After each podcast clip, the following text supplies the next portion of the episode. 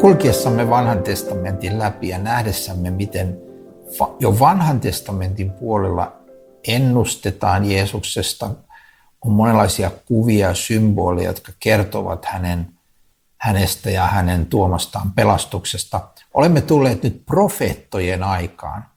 Profeetat jakautuvat Vanhassa testamentissa suuriin, se tarkoittaa vain suuria siinä mielessä, että heidän kirjansa olivat suurempia, kuten Jesaja, Jeremia, Hesekiel, ja sitten pienempiin, kuten Hosea, Joel, Aamos, Obadia, Joona ja niin edespäin.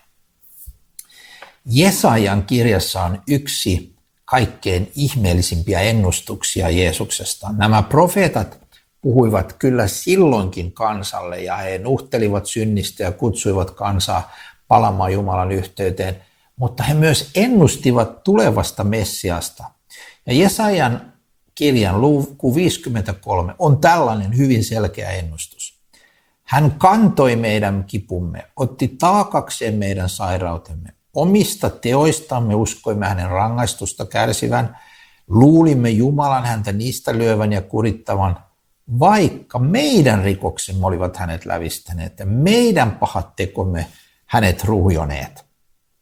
Hän kärsi rangaistuksen, jotta meillä olisi rauha. Hänen haavojensa hinnalla me olemme parantuneet. Me harhailimme eksyneinä kuin lampaat. Jokainen meistä kääntyi omalle tielleen, mutta Herra pani meidän kaikkien syntivelan hänen kannettavakseen. Tässä puhutaan nyt Jumalan palvelijasta, joka on tuleva. Herran palvelija, Herran kärsivä palvelija. Tässä on jännä paradoksi, koska toisaalta tämä palvelija on kaikkien kansan ihmeteltävänä. Hän on toisaalta suuri ja mahtava, mutta samalla hän on Herran kärsivä palvelija.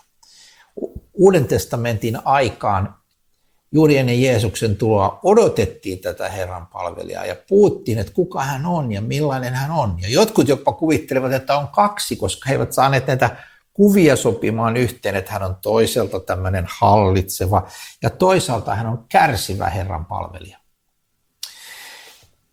Me tiedämme, miten nämä molemmat kuvat sopivat Jeesuksen. Hän tuli ensin kärsimään meidän tähtemme, ja sitten hän on tuleva hallitsemaan kuninkaana toisessa tulemuksessaan. Jesaja siis sanoo, että hän otti taakakseen meidän sairautemme.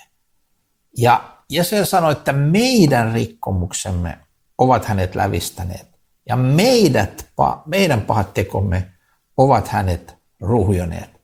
Hän kärsi rangaistuksen, jotta meillä olisi rauha. Hänen haavojensa hinnalla me olemme parantuneet. Me harhailimme eksyneinä kuin lampaat. Jokainen meistä kääntyi omalle tielleen, mutta Herra pani meidän kaikkien syntivelan hänen kannettavakseen.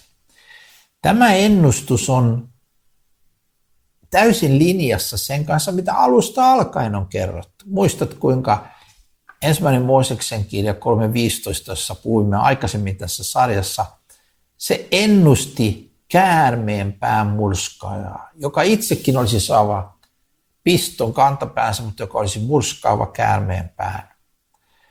Siis joku, joka kärsii, mutta voittaa.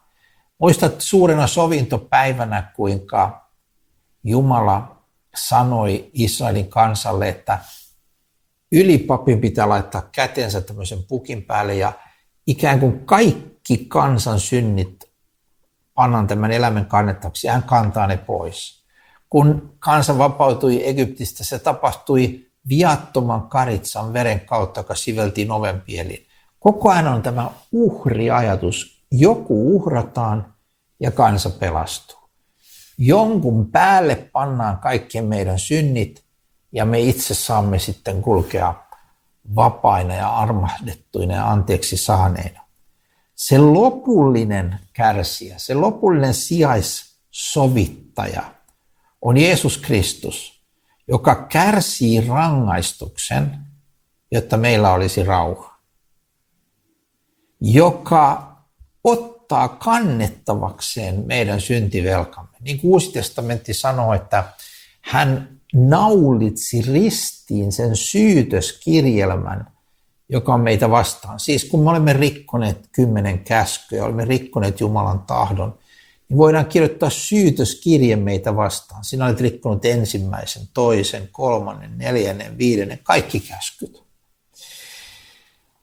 Mutta vaikka tästä kuuluisi rangaistus meille, sitä rangaistusta Jumala ei pannut meidän kannettavakseen, vaan hän pani kaikkien maailman ihmisten, kaikista tekemistä synneistä, hän pani rangaistuksen oman poikansa kannettavaksi.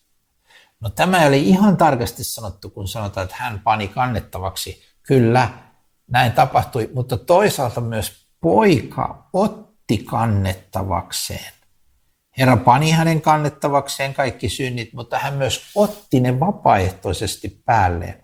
Hän sanoo Hebrealaiskirjan 10. luvun mukaan maailman tullessaan, että hän tekee mielellään Jumalan tahdon. Hän tiesi, että vanhassa testamentissa on ennustettu, että hän on tuleva kuolemaan koko maailman syntien puolesta. Mutta hän teki sen mielellään. Isä, poika ja pyhä henki, kaikki ovat mukana, kun ihminen pelastetaan.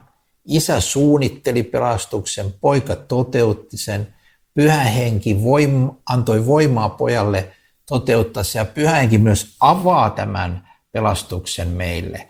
Hän avaa meille, että Kristuksen työn ja uhrin ansiosta meillä on rauha ja anteeksiantamus. Tässä ollaan ihan Raamatun ytimessä, ja tämä on sitä Raamatun uhriteologiaa, joka lopullisesti toteutuu Jeesuksessa Kristuksessa, kun hän antaa lopullisen sijaissovitusuhrin meidän ja koko maailman kaikkien ihmisten tähden. Hän kuolee meidän kaikkien puolesta. Koko maailman synnit siirretään Jumalan pojan päälle, hän kantaa ne ja meille julistetaan sillä perusteella kaikki meidän syntimme anteeksi annetuiksi Jeesuksen nimessä ja veressä.